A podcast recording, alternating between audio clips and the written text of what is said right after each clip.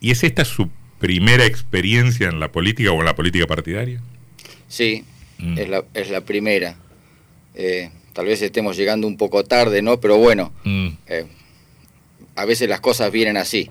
¿Por qué se decidió? Bueno, me decidí primero porque me, invitaron a, a, sumarme a este espacio de la libertad avanza con el cual coincido en todo lo que venía escuchando, ¿no?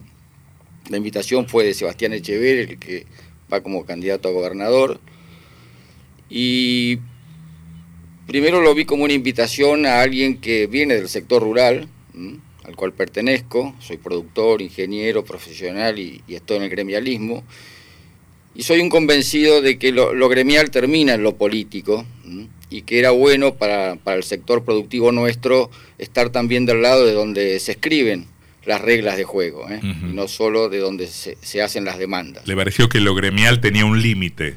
Exactamente, lo, vemos y lo padecemos, porque las políticas cuando son desacertadas, aunque el gremialismo sea bueno, eh, tenga representatividad y, se propongan y se dé el libreto, digamos, por el cual tendrían que transitar las políticas públicas, el mm. poder está en otro lado.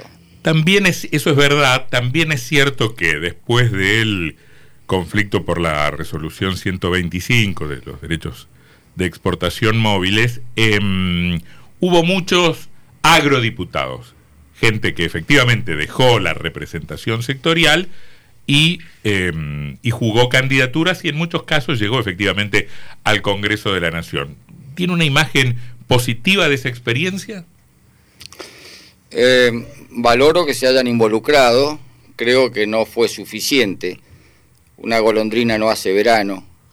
Estamos convencidos los que estamos en el espacio de la libertad avanza que el cambio tiene que ser total para, para la política argentina. Mm. Hay que dar un volantazo sobre todo lo que hemos visto y lo que hemos probado. Mm. Y estoy convencido que aun cuando un sector esté bien, em, difícilmente se mantenga en el tiempo si el resto de, los sectores o de los ciudadanos no están bien. el bienestar tiene que llegar de manera pareja para todos. Estaba viendo que usted es nacido en Paraná. Soy nacido en Buenos Aires. Ah, nacido en Buenos Aires. Nacido en Buenos Aires. Tengo una semana de porteño. Una semana de porteño. Y después se vino a vivir a, Paraná. Lo, trajeron, me en La Paz, más al norte. No creo que haya venido caminando. Nos criamos en, allá, casi en el límite con corriente, en Tacuaras. Ajá. En esa época era camino de tierra hasta Paraná. La familia nuestra, como es de Buenos Aires, entonces iban a tener familia porque demandaban los familiares. Ajá pero mi crianza fue en Paraná, incluso en La Paz, perdón. Incluso hasta tercer grado fue una escuelita rural a caballo. ¿Solo en ese momento su familia se vino a Paraná? No, no, siempre después de, La Paz, que estuvimos hasta que yo tuve ocho años, vinimos a Paraná, hice mm. todo el colegio en La Salle de Paraná, fui a estudiar a la Universidad Católica Argentina, me casé y regresé. ¿En Buenos Aires? En Buenos Aires, y regresé a Paraná. ¿Usted es ingeniero agrónomo? Sí. ¿Siempre su familia estuvo vinculada al campo? Yo diría que sí. Eh, mi abuelo compra en el año 49 la estancia Tacuaras en La Paz. Y a partir, más atrás no recuerdo, pero en realidad hay Benedict que siempre, los primeros Benedict que llegaron a la Argentina se radicaron en 25 de mayo, eh, siempre en el ruralismo. Mi abuelo era abogado, radical, mi padre abogado, conservador, pero todos eh, en, en la actividad rural, que era lo que más le gustaba. No, no, no, no se enoje, pero la familia se va derechizando, de radical a conservadores y de conservadores a mi Está bien, está bien. Y sí, y sí, no, no lo veo mal. Yo mm. estoy convencido, a ver, no creo que la solución pase por las ideologías, tenemos que profundizar un poco más, es una cosa muy simplista, pero desde mi punto de vista... Mm la izquierda no le ha dado soluciones a la humanidad en mm. ningún lugar del planeta. déjeme, déjeme salir de eso porque quería seguir con su historia, con su historia personal. Y siempre dedicado al, campo en qué rubro? Agricultura, ganadería. Sí, un poco de todo, forragicultura, cría de caballos. Me dediqué mucho tiempo. ¿Usted o su familia? O, su padre, digamos. No, mi padre siempre en la ganadería. ¿eh? Esa zona del norte entrerriano fue siempre bien ganadera. Eran épocas muy duras. no, valía nada la producción. el, mantenerse y conservar el capital ya era un triunfo, ¿no? Pero se vivía muy austeramente. Y tengo un muy buen recuerdo de, esa época que, que, conviví con la gente de campo, mamé el campo, como se dice. ¿Y usted personalmente a qué se tiene establecimientos donde acá en la zona? Yo vivo en el campo. E, ¿Exactamente en dónde? entre Paraná y Diamante, sobre el río. En la zona de Colonia Ensayo ahí. Tengo un campo chico y un pedazo de isla, no llegan a 200 hectáreas mm. el total y bueno, estoy muy bien, disfruto la vida de campo. Cuando ya creía que me empezaba a quedar quieto, bueno, me toca este baile, no sé lo que me espera, seguramente va a ser eh, intenso, mm. pero no me quería retirar este, sin hacer algo por... Una experiencia. una experiencia más que una experiencia, por dar algo, diría yo, ¿no? Este, por dar algo. A la política la he seguido siempre porque considero que es algo que nos toca aun cuando seamos indiferentes a todos los argentinos, es la que nos dice mm. cómo vamos a vivir, qué vamos a hacer, qué vamos a poder hacer, cómo vamos a transitar este, nuestros días. Entonces, ahora que veo que vale la pena, antes nunca había visto, este, lo había visto así, digo, bueno, puedo dar, aunque sea cuatro mm. años, ¿eh? y después que vengan otros. Em, pero son serían eventualmente cuatro años en el Parlamento. Uno imagina al, tipo de campo como una persona ejecutiva, de mucho laburo. Sí, este, somos prácticos, nos gusta ser concretos. Tipos, prácticos y no tanto para la deliberación, sino para la ejecución directa. Usted, sin embargo, acepta el desafío de ser parlamentario.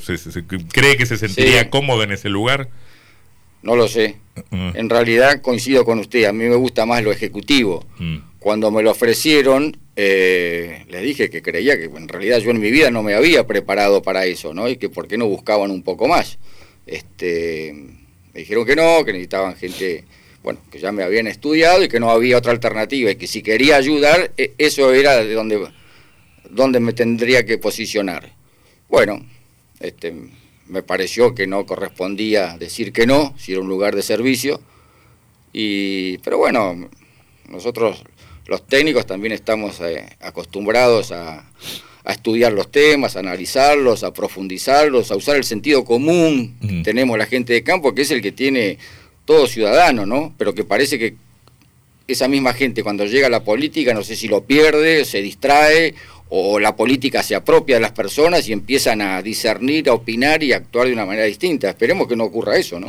se, se, imagina, usted dice, brindarle algo a la sociedad. Van a ser años difíciles y por lo que promete mi ley como plan de gobierno supone un gran ajuste a todo el funcionamiento de la sociedad, del Estado, pero con gran impacto directo.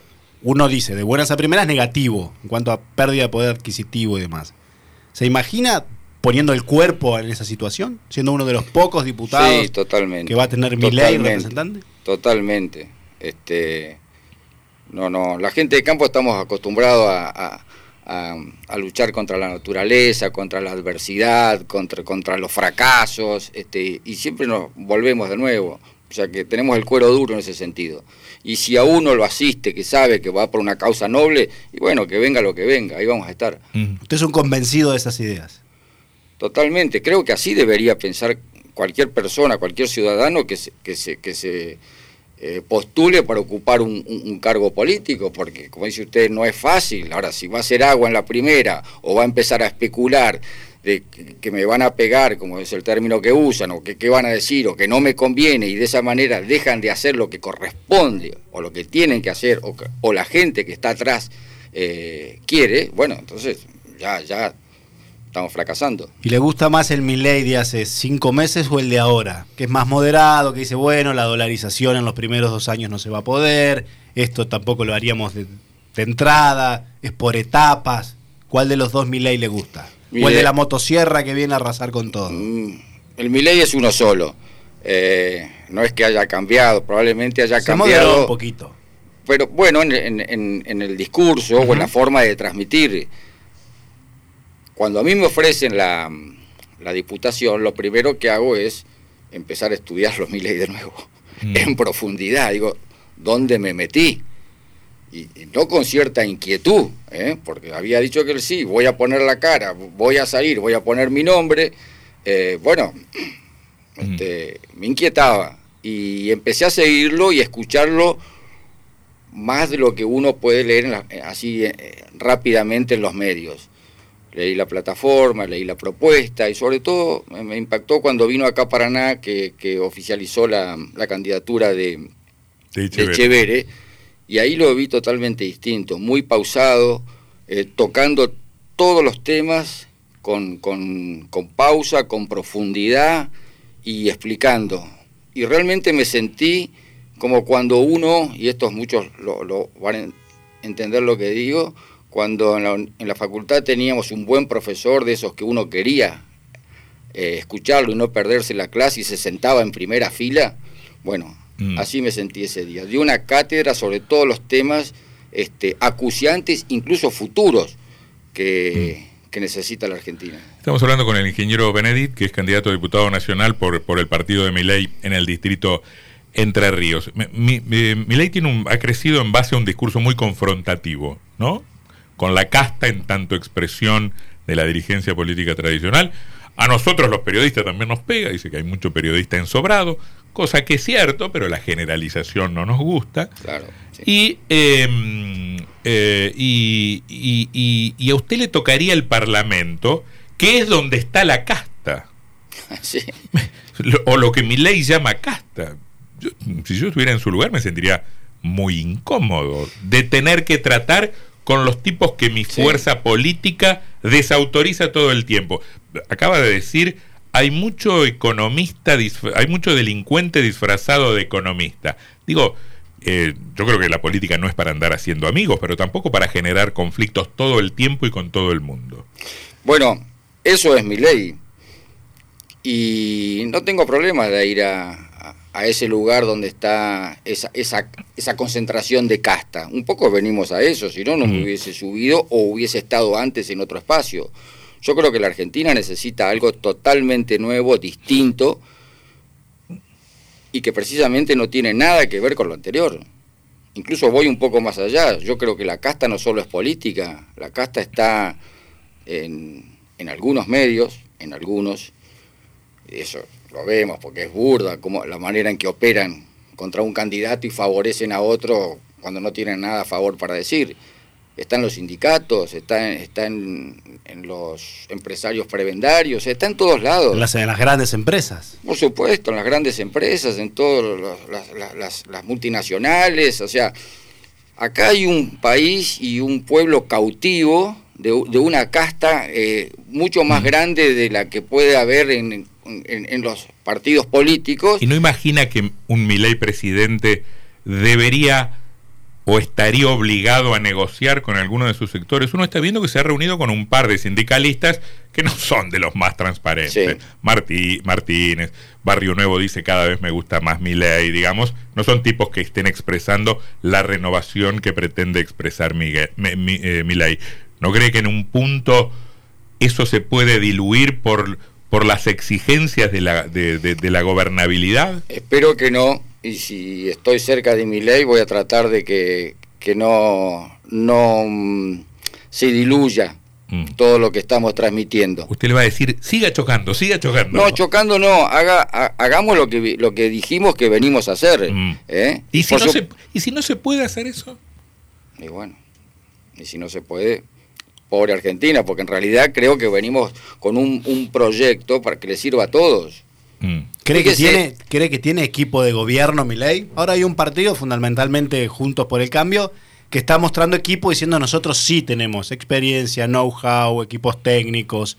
Está queriendo diferenciarse un poco de mi ley, que parece haber llegado bastante solo, sin una estructura que lo respalde al menos. Mire, una de las cosas que me alentó también, no lo mencioné hoy, a aceptar fue la gente que lo está acompañando en las primeras líneas, que son todos outsiders, es gente que, son exitosos en sus empresas y están distrayendo o dejando eso por un tiempo para ocuparse de este proyecto. Y si lo hacen es porque realmente creen que tienen que hacerlo y que vale la pena. Hay algunos economistas cabalistas también eh, que han... Sí, hay algunos que tienen pasado un pasado muy concreto. Han sido parte de lo peor de la Argentina. Carlos Rodríguez, este, Roque, Fernández. Em, em, pero respecto de lo que Guillermo Franco, probablemente el ministro del Interior de mi ley, viene de ser funcionario de, este gobierno. Me parece que hay ahí un, un mix que, no sé cómo se va a, cómo se va a resolver. Bueno, veremos, hay que dejarlo tallar. El resto ya lo vimos. Mm. El resto lo vimos. Este... Ah, y le quería decir otra cosa, me, olvidé. Esa experiencia de dirigente empresario eh, que se, o empresario que llega al gobierno en un punto también la vivimos con, con Macri. ¿Se acuerda que le decían es un gobierno de CEO, que Aranguren de Yel pasa energía, este, que, Brown, este, Peña Brown de, la anónima a la digamos, y, no nos terminó de ir muy bien tampoco, hay que decirlo. No nos fue bien, yo lo, yo lo voté a Cambiemos, a ver, lo voté.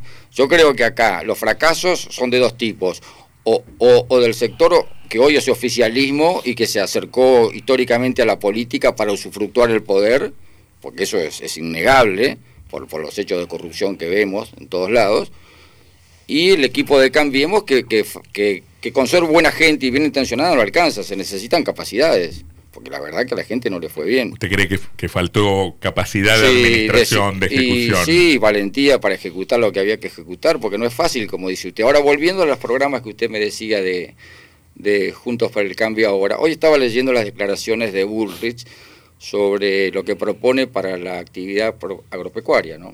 Y si uno lo lee, está fantástico, pero todas apuntan a aumentar la productividad. Y aumentar la productividad le sirve al Estado, pero no necesariamente significa que aumente el beneficio del que invierte, del que arriesga. Entre otras cosas, ¿por qué? Por la presión impositiva. Exactamente. Mm. El único espacio que dice que va a terminar con la presión impositiva, ya de tono confiscatorio, a todos los que trabajan, a todos los sectores, hasta el último ciudadano, usted mismo cada vez que va a comprar un paquete de hierba tiene 40% de impuestos. Es verdad. Es el espacio de mi ley. Lo que pasa es que mi ley el primer mes o el segundo mes, el tercer mes, el octavo mes va a decir, che, tengo que pagar las jubilaciones, tengo que girarle a las provincias, tengo que pagarle a los empleados públicos y va a decir, che, el tema de eliminar las retenciones va a ser de segunda o de tercera generación porque, la, porque la, urgencia me, impide hacerlo.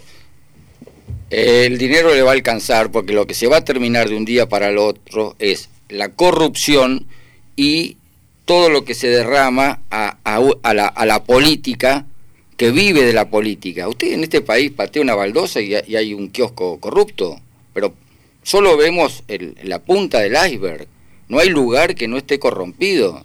Y eso es dinero y dinero y dinero. Y nadie habla de bajar impuestos. Y esa es la prueba de que quieren seguir con, el mismo, con la misma estructura mm. de la política. ¿Alcanza con eso, Benedict? Pero Porque uno, ve los montos de, las causas de corrupción y demás, y son el menos del 1% de todo un PBI. No, no, no hay grandes volúmenes de. Eh, no digo que no haya corrupción, lo hay en la aduana y en muchos lugares del Estado, pero en volumen no, no es tanto. y si uno ve los, los, sueldos, los sueldos altos, hay privilegios en el Estado, se pagan dineros que no se deberían pagar en muchos lugares, inclusive en el Congreso. Por supuesto.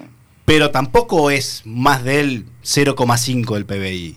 Me parece que hablar de economía en serio con un programa, decir que los recursos van a estar solo quitando la corrupción y, y los privilegios de la política, es un poco... No alcanza, como dice usted. Eso es para arrancar porque eso es poner un poco de justicia. ¿eh? Es simbólico. No, no, no, no, es concreto. O sea, no puede permitir usted en un país que la gente siga robando.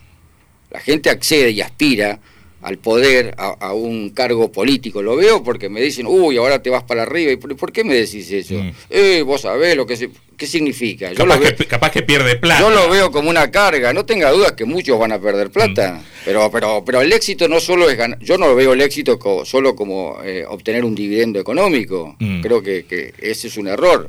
Ahora, fíjese usted, analicemos un poco la Argentina. Para para alimentar lo que usted dice, que le doy la razón en el sentido de que no alcanza con cortar la corrupción, el fuerte va a venir en, poner en marcha este país. La Argentina está, ni sé si está regulando, está en boxes. Dígame quién emprende algo, quién invierte, pero no, miremos una, una, una multinacional que se van, no miremos un empresario argentino que piense en Entre Ríos cuando mira acá lo que es el costo de los impuestos, huye y se va a otra provincia. Si yo fuera del gobierno le diría, sí. se está generando empleo, es cierto, no hay tanta inversión, el empleo no es de calidad, pero se está generando empleo.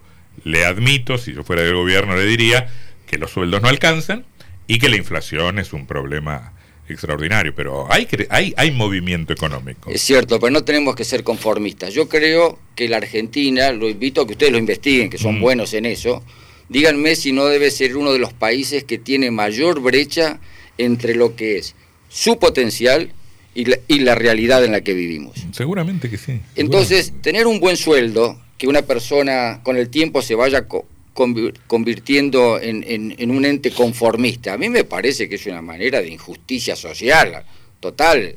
El terreno está para mucho más. El potencial de cada individuo que pasa en la calle estaría mucho más. La prueba de eso es que cualquiera que se va al exterior rápidamente progresa. ¿Y, cuál es la diferencia? Y eso es la política. Mm. Dígame usted, ¿cómo puede ser? La Argentina es un absurdo. Este es un país que inmensamente rico en recursos naturales, inmensamente rico, inmensamente rico, perdón, en el capital humano, porque los argentinos sabemos y no solo compadreamos que somos buenos para lo que nos pidan. Y porque hay universidad pública, escuela pública, cosa que otros países carecen también. Está bien, muy bien. Y sin embargo, estamos llenos de pobres. este país no tiene, no tiene conflicto con los vecinos, no tenemos problemas raciales, no tenemos enfrentamientos religiosos, eh, es un país enorme, no tenemos superpoblación y cada vez estamos peor. Mm. ¿Cuál es el problema? La pregunta. Es la inmoralidad de la política. Porque el que se acerca a la política, de a ratos no sabe cómo hacerlo al menos tiempo, pero la mayoría lo ve como un botín. No hay vocación de servicio. Yo no puedo creer que personas que hace 25 años que estén en la política tengan semejante medida de vocación. Mm. Porque creo que no. No sea desconfiado, puede que sí. Puede, que sí. a mí me quedan dos preguntas. Usted habló de la necesidad de transparentar la política y de eliminar la corrupción. ¿No le hace ruido cuando aparecen, por ejemplo, las denuncias de supuesta compra-venta de candidaturas o ese episodio para mí muy extraño de Payarol, no sé si lo vio, del bastón, que pide una entrevista y, y Milei pide que le depositen dos mil dólares? Ese tipo de cosas, ¿no? ¿Le hacen un ruidito? No, para nada, y le agradezco la pregunta porque me permite a la gente, si hay algo que, que prende en la gente, e, es el engaño. Si no fuéramos permeables al cuento del tío por parte de los políticos, no estaríamos así. Hoy creo que la gente está cambiando, ya no se come más el, el relato electoral, está profundizando, la juventud ha despertado algo que no, no existía, se está mostrando interesada y, está yendo a votar, incluso a opinar, y eso es bueno. Todo esto que usted menciona de los cargos, lo, lo conozco bien, este, es todo falso, son todas operaciones. O sea, a los diarios más importantes, si no hay, no hay una postura, lo operan en contra. Y mi ley, usted me podrá decir si fue un error o no, pero no pactó, las mentiras son mm. burdas. Nosotros estamos, fíjese la diferencia de las campañas de la libertad avanza en Entre Ríos con el oficialismo y con, y con el, espacio de, de, Cambiemos.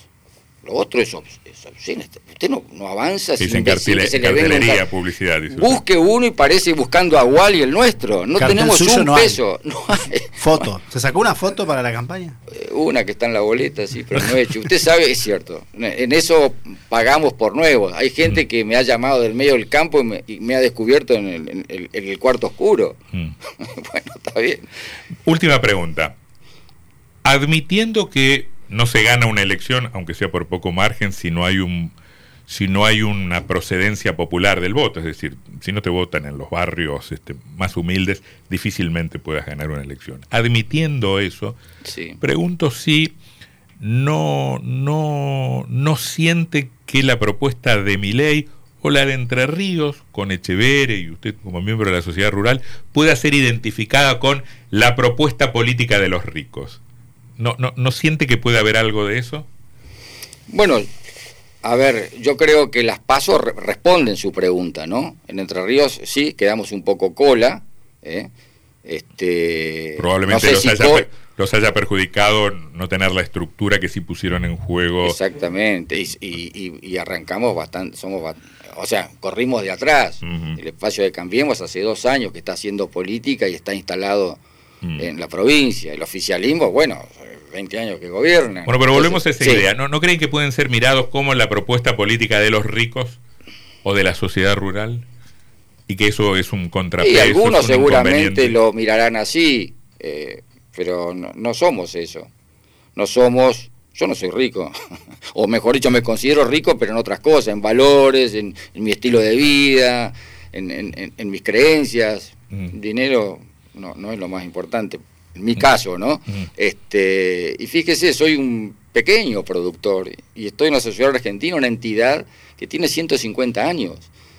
Eh, hoy tienen más campo gente que no tiene trayectoria en el, en el campo y que lo compra con, con ganancia no sé de dónde. Ah, y lo que, estamos siempre... ¿Vio que hay gente que invierte? sí, invierte, bueno. Pero vamos a ver cómo les va este, mm. si no cambian las políticas.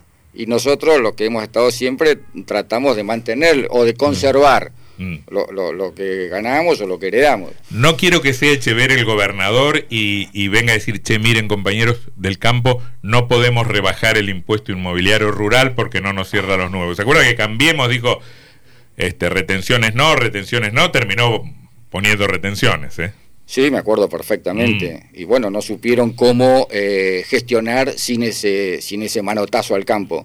Mm. Yo creo que el impuesto eh, no es ni bueno ni malo, depende cómo lo use.